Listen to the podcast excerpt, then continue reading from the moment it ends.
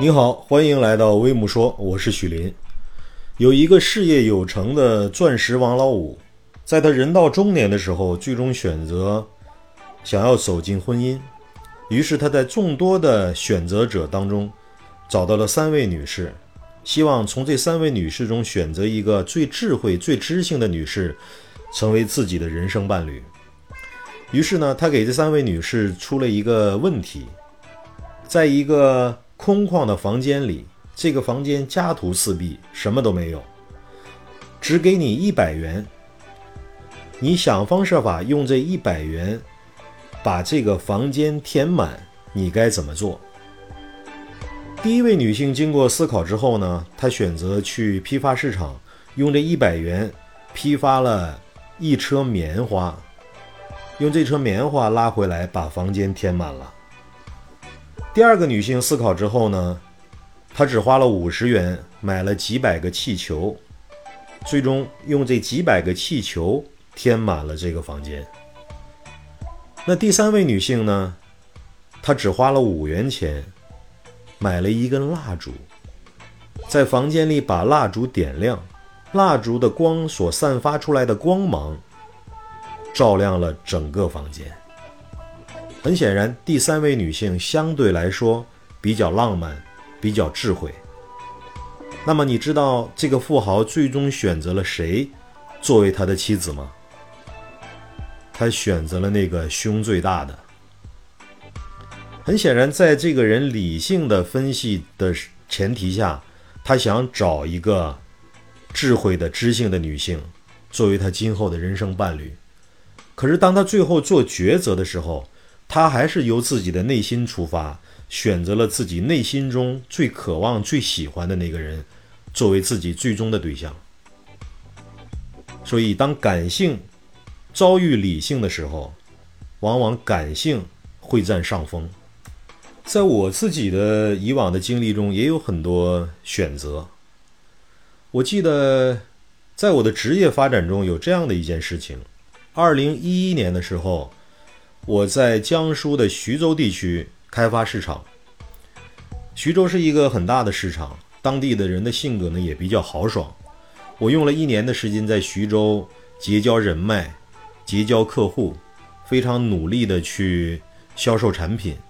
最终那一年呢，我在徐州的市场做得风生水起，呃，业绩很好，收入也非常的可观。但是在二零一一年年底的时候，我的另一个同事，也是我比较好的一个朋友，他去到了浙江的温州市场，开了一个分公司。于是他邀请我去温州分公司开发温州市场，跟他一起来把这个市场做起来。